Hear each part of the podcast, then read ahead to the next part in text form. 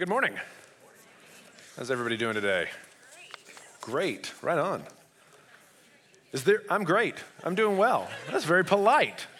We got somebody who's taught some manners in their family. Yeah. Is there a more complicated word in our language than family? Maybe, maybe a better question is there a word that just is accompanied with more baggage than family, right? There, there are people that you love to be around sometimes. There are sometimes people that you hate to be around sometimes. And then sometimes it's all that in between, right? Family can be really tough. You can be in a family that, that you really are close, thick as thieves. And you can be in a family that's really disjointed and dysfunctional. And you can be in one of those families that, that wants everybody to think that they're thick as thieves, but they're really dysfunctional. And so there's just kind of a dissonance that happens between the two. Family's tough. Family's important, though. It's really important. You know what I think is interesting? Uh, we apply, despite the fact that we have such an interesting love hate relationship with family, with the word or the concept, uh, we apply that word to other places. So, like at work, you'll hear your supervisor or your boss talk about, here at this company, we're a family, which I've heard it said. If somebody says that, you should probably not work there, but we're a family here. Or like you talk about your friends is like, this is my real family. These are the, this is the family that I've chosen, right? But it's interesting that we don't take, we export the concept of family out rather than importing the concept of friend or work into the family. It shows you the value of family. We understand that having this core sort of nuclear group around you, this community that's, that's thicker than, than any kind of commitment, we understand that that's really important. And because of that, that can do a lot of damage to us as well, right? It can hurt us who's in your family. Some of the deepest wounds we have probably have come from our family. So, what I want us to do is, I want us to look at Hebrews chapter 2. And we're going to look at this passage. And this passage is not specifically about family in the, the way that we think of, it is about God's family. It's about how God's family came to be about. And we're going to be in Hebrews chapter 2, verses 5 through 18. And I want to talk about how Jesus is going to give us a better picture of family by showing us what his family is like what the divine family is like, what we've been invited into by his death, his burial, and his resurrection. And the first thing that he's to give us is he's to give us a better family culture. He's to give us a better family culture. Look at verse 5. For it was not to angels that God subjected the world to come, of which we are speaking. It has been testified somewhere what is man that you're mindful of him, or the Son of Man that you care for him? You made him for a little while lower than the angels, and you have crowned him with glory and honor putting everything in subjection under his feet. Now, in putting everything in subjection to him, he left nothing outside his control. At present, we do not yet see everything in subjection to him. So, the author of Hebrews is continuing on his, in his discussion about Jesus is better than angels. Now, does anybody remember what last week, what the argument was? Jesus is better than angels because of why? Okay, so last week, we talked about Jesus is better than angels because he's divine. His nature is different than angels. He's not created, he is the creator. But interestingly enough, this week, Jesus is greater than angels because he's human. Now you might be like, hold on, Travis. Angels? Humans? Aren't hu- angels more powerful than us? They're super mysterious. I read those Frank Peretti novels way back in the day, and like they were super powerful in those books. Angels are scary. Have you read Ezekiel? They've got wheels and eyes and all sorts of stuff. How are we greater than angels? Well, to support this, he starts talking about human beings and he talks about the dignity and the glory that they have. First, he says that we're going to be rulers over the age to come. Now, this is really interesting. The age to come was begun by Jesus' resurrection, it'll be consummated, it'll be finished by Jesus' return and the new heaven and the new earth. And so in this new era, human beings are, are, are to, to co reign with Christ. Okay? There's some people that believe in the Old Testament the world was ruled by angels, like angels were over specific kingdoms. And you see this a little bit in Daniel. You'll hear them talk about like the prince of Persia or the prince of Greece.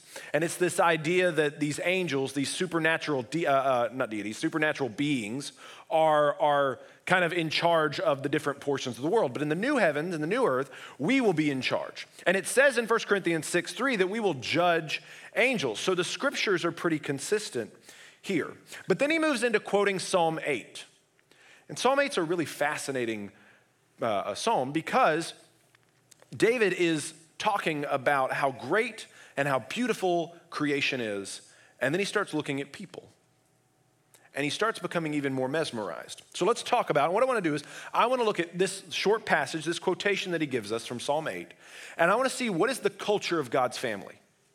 What is God's family culture based on this passage? And the first one is that God loves us. God cares for us. Look at verse 6. Verse 6. It's been testified somewhere what is man that you're mindful of him, or the Son of Man that you care for him? I like how he says it's been testified somewhere. It's like a college student that wrote it the night before. And he's like, I know I read this somewhere, but I don't remember the quotation. Verse 6 is telling us that he is dumbfounded by God's creation of humanity. And not just that, that he seems to be super invested in us. What are human beings? What are we? You look at the, he starts Psalm 8 by looking at the heavens and, and the, the sun and the moon and all this glorious stuff. I was talking to TJ earlier, and they have a, a, telescope, and he was talking about all the different things that they were looking at in the skies, all these glorious things. And then he looks at human beings and he's like, and what are we? We're just like hunks of meat. Who cares? Why is God so invested in us when there's this giant ball in the, in the, in the sky that burns at millions degrees? for thousands, millions of years. Why? What, what? Why does he bother with us?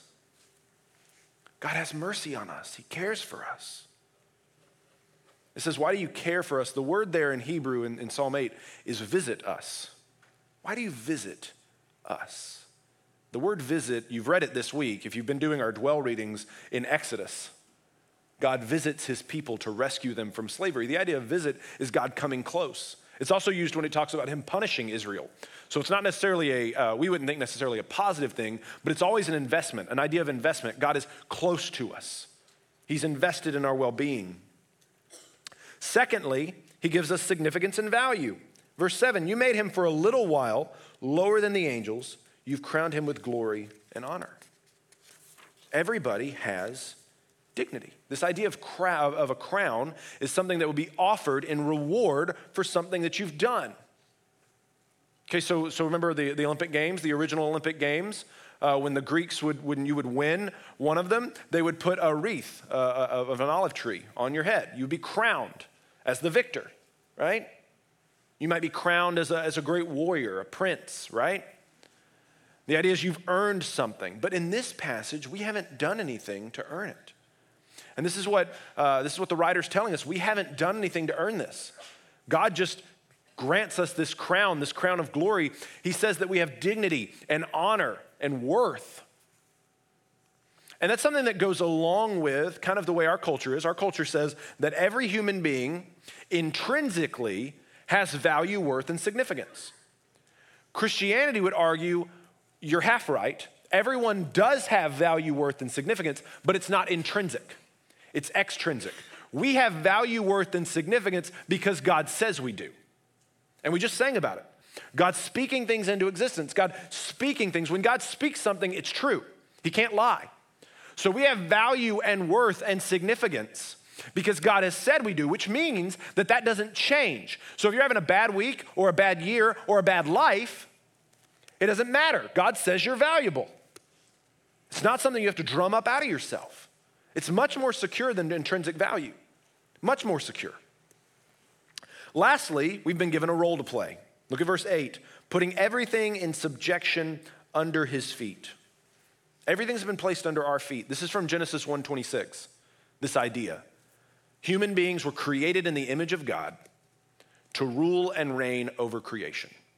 And this idea of ruling and reigning is this idea of creation care, so everything is supposed to flourish under our leadership. We're God's vice regents. God's created everything. He's placed us in the world so that we will take care of everything. We're supposed to steward creation. We're supposed to make everything work. But there's a problem. What's the problem? Genesis 3 is the problem. That's the first time in human history that human beings take creation and exploit it for their own selfish gains. And we continue to do this. Are the resources of the world there for us to use? Absolutely. But do we use them too much? Do we abuse it? Do we exploit it? Yes, we do. And if you don't agree with me, guess what? There's an entire environmental protection agency. Why would that exist if we didn't exhaust the environment? If we have this tendency. But creation care isn't just tree hugging environmentalism, don't worry. Creation care is also caring for somebody else. They are God's creation. So the way we treat other people is creation care. It is stewarding God's creation, it is helping somebody else flourish. The way you treat yourself is also creation care. A lot of us treat this uh, body as something to be used up and discarded. So we work really hard, we don't sleep very well, we eat all sorts of things, we drink all sorts of things, we do things to our bodies. We don't take care of it. Not that we should worship it or, or anything like that. But the way you treat yourself, the way you treat the person that looks back at you in the mirror, has a lot of impact on creation care because you are created. And this is the better family that God offers us a family where God loves us unconditionally, where everybody has value and worth, and everybody has a job to do. Everybody has something to contribute to the greater good of the family. And I promise you, if you point me to a family that loves one another well, particularly unconditionally because God loves them, treats one another with value and respect, and everybody has an important part, an important contribution to play, that is a healthy family. If something is missing from that group, or if all three are missing, that's a dysfunctional family. That's a dysfunctional workplace. That's a dysfunctional relationship. And I guarantee you, if you were to tell me about what your childhood was like, I can tell you what part of your family was missing. If you grew up in a home, let's say that you grew up in a home where uh, didn't have love and didn't have value added each person, but everybody had a role to play. You grew up in a family where your value and worth came from what you brought to the table. So you either helped with your siblings, or you helped around with chores in the house, or as soon as you could work, you got out, or your contributions were, uh, were playing a sport that everybody was proud of. That's your value and your worth. Your significance came from your contributions to the family. If you grew up in a family where, uh, where there was a lot of love, but there wasn't a lot of value or a role to play, then you've grown up and now you don't understand why people have expectations of you. You don't understand why, why you can't handle the demands of society. Everybody's just supposed to love me. If you grew up in a family that was all about dignity, but didn't have love and didn't have a role to play, you grew up in a family that the, the, entire house, the entire family could be burning down behind closed doors, but nobody would ever know about it because you're not allowed to bring disgrace to the family name. The whole thing could be burning down, and you're like, not going to talk about it. Maybe you were told as a kid, we don't do that here. That's not the, the, the way we do things in our family. They might use the last name. That's not the Smith way of doing. That's not the Johnson way of doing things. And when we get those things out of whack, out of proportion, that's when our families become dysfunctional because they're not emulating the, the family of God, the family that He's set up. So, how do we fix that? Well, one of the ways that family gets better is you get better family members. right? So let's find a better family member. Let's talk about a better sibling. Let's talk about a better sibling. Verse 9. But we see him for who, a little, who for a little while was made lower than the angels, namely Jesus, crowned with glory and honor because of the suffering of death, so that by the grace of God he might taste death for everyone. For it was fitting that he, for whom and by whom all things exist, in bringing many sons to glory, should make the founder of their salvation perfect through suffering. Pay attention to that perfect through suffering. That's important. For he who sanctifies and those who are sanctified all have one source. That is why he's not ashamed to call them brothers, saying, I will tell of your name to my brothers. In the midst of the congregation, I will sing your praise. And again, I will put my trust in him. And again, behold, I and the children God has given me.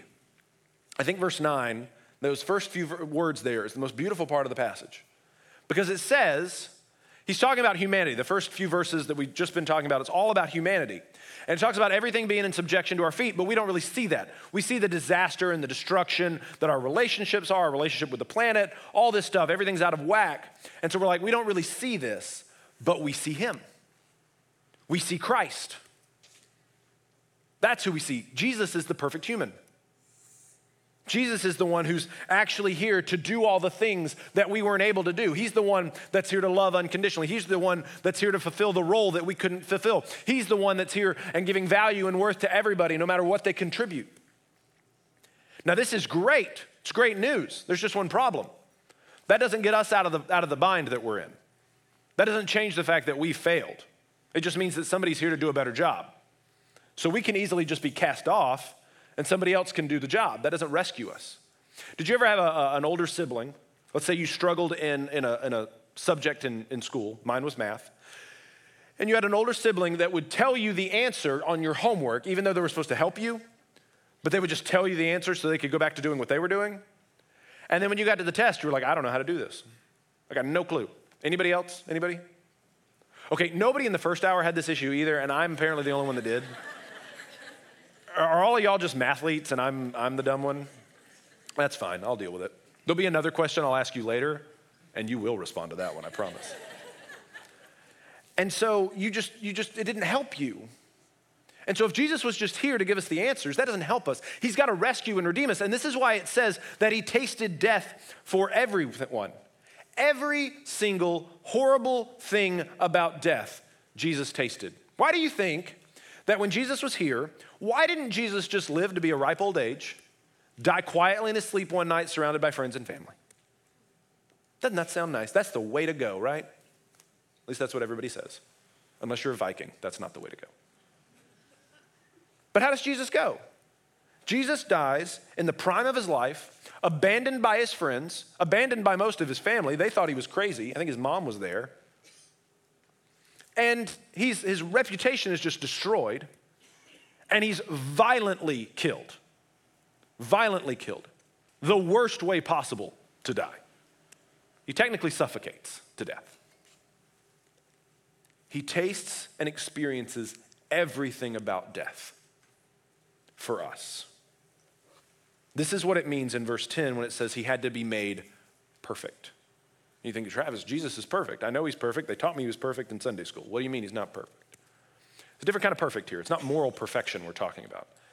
You know when you're working on like a project and you need a tool and you need just the right tool, like you, you need to get a bolt off and, and, and you, your, your wrench is too big, so you got a different, you need the perfect size wrench.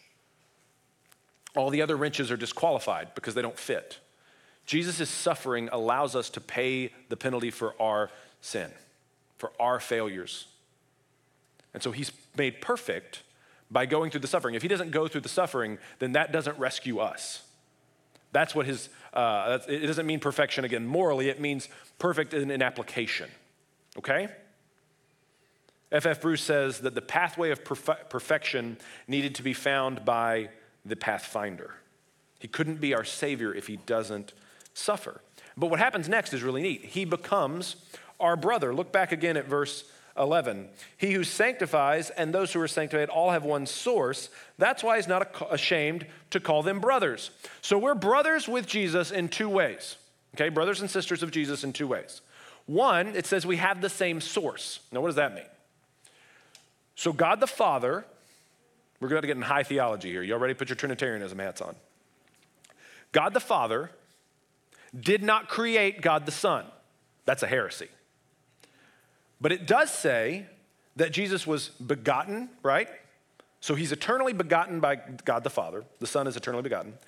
He eternally proceeds from the Father, and he eternally submits to the Father. Now, if you want me to explain it beyond that, we do not have time. And it's always best to sit, stick with the safe language of the creed. So that's where we're going to camp out for right now. We are created by God the Father. So we are brothers in that we find our source in the same person of the Godhead, essentially, is, is the way it's being said. But we're also brothers in that Jesus has died for us. He has shed his blood for us. So now we're blood relations. We, we have the blood of Christ to make us a blood relation. And what's really great about this passage is we're family and we don't get left behind.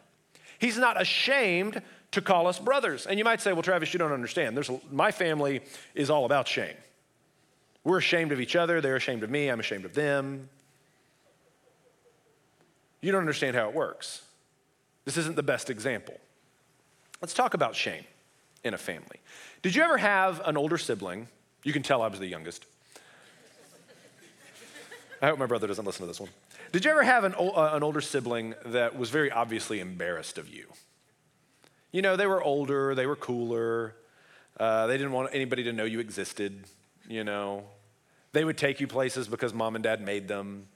They might walk like 100 feet in front of you so that nobody would see y'all together.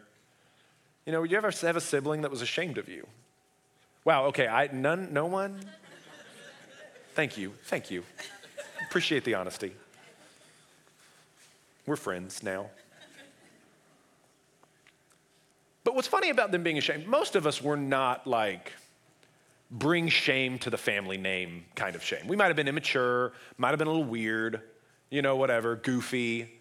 And especially once you found out that your older sibling was embarrassed of you, man, that was like moth to a flame. You would just start doing stuff to be even more embarrassing. It was great. I still want to do that, I'm gonna be honest. But you didn't do anything to like really discredit the family name. You were just kind of young and an oddball. But in God's family, we have brought so much shame to the name of God. We have brought so much discredit to the name of God. And if you don't believe me, do any of you know people who are not Christians because of Christians? They're like, Jesus sounds cool, but Christians. They're judgmental, they're rude, they don't vote like I vote, whatever. We have brought a great deal of shame. And you know what's really cool? Jesus is not embarrassed of us, He's not ashamed of us. He doesn't want to hide us away. He wants to display us. He wants to show us. He loves us. He cares deeply for us. He wants to include us. He's not embarrassed. There's a baseball player, his name's Joc Pederson. Uh, he played for the Dodgers. He plays for the Giants now. He spent half a season with the Braves when they won their World Series a couple years ago. And I just had to get that in there. And uh, he's this like super gregarious, outgoing athlete, multimillionaire, very good at his job, and, and the life of the party. And he's a brother who has Down syndrome. And it would be very easy for him to go on with his life and just ignore this part of his family. But he doesn't. He includes him, he brings him to the clubhouse. All the other players know and love Joc's brother. He includes him, he brings him with him everywhere. He's a part of the team, he's a part of that family. Joc hasn't abandoned him. And Jesus won't do that to us either. He doesn't abandon us, he loves us. He cares for us, he cares for you. Not ashamed of you, he's not embarrassed of you. He's been human, he is human. Still, to this day, he's human. That's one of the things we mess up. We think Jesus goes to heaven and he stops being human. Jesus is a human being for the rest of eternity. He knows what it's like to be us, he knows what it's like to have this weak flesh. He knows what it's like to struggle. And so when we're ashamed of people in our family, what does that say about our God? What does that say about our Christ? When you have an older sibling that dotes on you, that loves you, that cares for you, that does so many things for you, what is the one thing you want in the world? You want to be just like them. You worship the ground they walk on. You want to be just like Jesus. And that's, that's the goal of sanctification. We are supposed to grow in salvation to the point that we become just like Jesus. So, how do you know if you're becoming like Jesus? There's two things. One, the fruit of the Spirit love, joy, peace, patience, kindness, goodness, gentleness, faithfulness, self control. I usually forget faithfulness, and that makes me nervous. Those are the fruits of the Spirit. So, if you're displaying those, and not because you're working on them, but because God's producing that in you as you're growing closer to Jesus, you know you're on the right path. The other thing I would say is do your relationships, your family, your work, your friends, whatever, do they display the divine family characteristics? Unconditional love, worth and value for each person, and valuing whatever contributions anybody brings to the table. If those are hallmarks of your relationship, you're growing in Christ. You're, you're displaying the family characteristics. You're looking like the better sibling. But if that's not what marks your, your relationships, you need to turn to the Lord. You need to talk to Him. You need to confess. And it's worth sticking around in the family because there's a good inheritance coming, there's a better inheritance. Inheritance is a part of family, and there's a better one for us. The final portion of this chapter, chapter 2, talks about what Jesus' sacrifice has won for us. Now, I was very discouraged to learn that apparently lawyers don't read wills in boardrooms anymore to people. It's like really dramatic on TV, but apparently that doesn't happen anymore. Am I right? It's really discouraging. I think you can make some great reality TV, especially if there was like somebody that thought they were getting something and they're not getting anything. Like the camera can like super zoom in on them. That's so sad, but no. Imagine being at a will reading and you're, you're there and one sibling gets everything. Everything. Nothing. You're not even mentioned. That's what it's like in our family with God. Jesus receives everything. But you know what Jesus does? He says, I'm going to share it with my brothers and sisters. We're going to divide up the inheritance. We're going to divide up the inheritance. So, what do we get? What does the will say? Well, verse 14 says we've inherited life. Verse 14, since therefore the children share in flesh and blood, he himself likewise partook of the same things, that through death he might destroy the one who is the power of death, that is the devil. Death apparently rules and reigns right now. We know this. But there is no need to fear death anymore. Death has been conquered. Death is the last enemy to be defeated in 1 Corinthians 15. You've been given the gift of life through Jesus Christ. Whatever death haunts you, maybe there's a death in your life that haunts you or a grief. Maybe it's the death of a dream. It doesn't have to be the death of a person, it's the loss of something else. Whatever death chases after, you you don't have to live in its shadow, right? You don't have to be afraid of death. You have to look to the future and be like, I don't know what that's going to be like. Sure, it's scary, I guess. But we have the one who's defeated and conquered death. You don't have to be afraid. Uh, you don't have to look at death as a way out. So if you're contemplating hurting yourself, suicide, that's not the way out. Death is not the way out. Jesus has conquered that, He's closed that door. What about those of us who are sad that we didn't maybe say everything we wanted to say before someone passed, or, or we did say something that we wish we hadn't? There's grace for that. There's forgiveness for that. Jesus has conquered death and everything that comes with it. You've inherited life. So, all the grief, the pain, the suffering, the tragedy, the spoken, the unspoken things, that's been conquered in Christ. Death has been defeated. You've inherited life. You've also inherited freedom. Verse 15. And deliver all those who, through fear of death, were subject to lifelong slavery. Do you know what a slave passes on to his children or her children? More slavery. Typically, slavery is inherited. But Jesus has rescued us, He set us free, and now He's passed on to something greater than slavery. We have freedom now freedom from addiction, freedom from temptation, freedom to love and affirm other people's. You now, in your family, you don't have to be the insecure one. You don't have to worry that other people maybe got more credit or got doted on more than you do. You know why? Because you have the inheritance of Christ. You're free to be like, yeah, sure, they were the favorite. Who cares? Because God loves me. And my parents maybe weren't perfect. Shock. No one's is. You've inherited promises. Verse 16. For surely it is not to angels that he helps, but he helps the offspring of Abraham. Abraham will receive promises of land, of descendants, of blessing. And Jesus is the, the one who receives that inheritance. He, he receives those promises. But now he shared it with us. And so we have promises of a new heaven and a new earth where we'll live eternally in resurrected bodies. We have friendship and fellowship with God. That's a promise that we've received. We've received righteousness by faith. These aren't things you see, these are promises that are given. We've been also inherited help. Look at verse 17. Therefore, he had to be made like his brothers in every respect, so that he might become a merciful and faithful high priest in the service of God to make propitiation for the sins of the people. For because he himself has suffered when tempted, he is able to help those who are being tempted. We've inherited help or victory. Jesus paid the penalty for our sin, and now he offers us help. He's walked through temptation, he understands how challenging it is. This whole passage is about help. In verse 14, he partook of the same things. He's there helping. In verse 15, he delivered. In 16, he helps twice. And in verse 17, he's a merciful high priest. In verse 18, he helps again. This whole paragraph is about assistance. Jesus wants to help you. If you want to go out today and you're like, man, I'm going to have a great family. I'm going to go and I'm going to love and I'm going to treat everybody with respect and dignity and I'm going to I'm going to I'm going to make sure everybody's role is just just everybody's value. Yeah, I give it to Wednesday. and that's probably if I'm optimistic. Because you're not drawing on the grace and power of Jesus Christ. Every single person in this room, if you're a follower of Jesus Christ, you are a trust fund baby. There's a trust fund of grace and power for you to draw on. It's inexhaustible. You don't have to wait for it to mature. You don't have to mature to draw on it. In fact, a sign of maturity is that you draw on it. Jesus wants you to spend it. He wants you to spread grace everywhere. He wants you to spread his power everywhere. And so if you're going to set out and you're determined to make your family the best one ever, oh, Pastor Travis said this, we're going to do it, you're going to fail. But if you turn to the Lord and say, Lord, I've heard this and I can't do it, this is really hard. Guess what?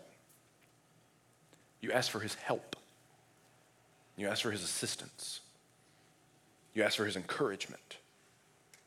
Lord, I need your grace and I need to see how you work. And you know how you'll start seeing it work? There'll start being confession when you fail to live up to it. When you fail to love, you'll say, I'm sorry. When you fail to treat somebody with the value and worth that God says they have, you'll say, I'm sorry. Please forgive me. You'll start seeing forgiveness because that's the sign. That's, that's what happens. Jesus has given us a better family. But that doesn't mean that the families that we have, the relationships we have, whether it's work or friends or church or whatever, doesn't mean that those are worthless or bad. It just means we have an example to follow and we now have grace to draw on. Maybe you've never put your faith in Christ. Maybe that seems odd to you. Maybe you've never given yourself to Him in that way. You've never uh, trusted Him. You've never reached into that trust fund. Today's the day to do that. He died so that you could have access to it. Would you trust Him instead of trying to trust in your own self? You can do that today. What we're going to do right now is family's a sensitive thing. It's for a lot of reasons. So we're going to have uh, our Connect Group leaders, some of our Connect Group leaders that, that work in our church and serve and, and teach and lead, uh, they're going to come up to the front. And you're just going to see them kind of up here. And uh, this is going to be a time of response and prayer. And you can pray at your seat, that's just fine. Uh, you can come up and receive prayer from one of the Connect Group leaders and just say, hey, our family needs a blessing, or my friends need a blessing. They would love to pray for you or pray over you. Maybe you're the only person from your family here. Well, guess what? Jesus is the only member of his family appearing before the throne, representing us before God the Father. So you can represent your family before the throne of God and praying for them. That's just fine. Maybe you're engaged. Maybe you're starting a family. Maybe you're thinking about being in a family with somebody else. You're like, hey, we need to get prayer. Let's go. You can come up here and you can receive prayer. Just coming up here, nobody's going to think that, wow, they're super dysfunctional. They're going to get prayer. Guess what? We're all super dysfunctional, and every single one of us needs to be up here. But if God so moves and leads you to come up here and receive prayer, I would encourage you to do that, okay? Connect group leaders, if you would, you can go ahead and come up and take your spot up here, and then uh, we'll, we'll be ready to receive prayer.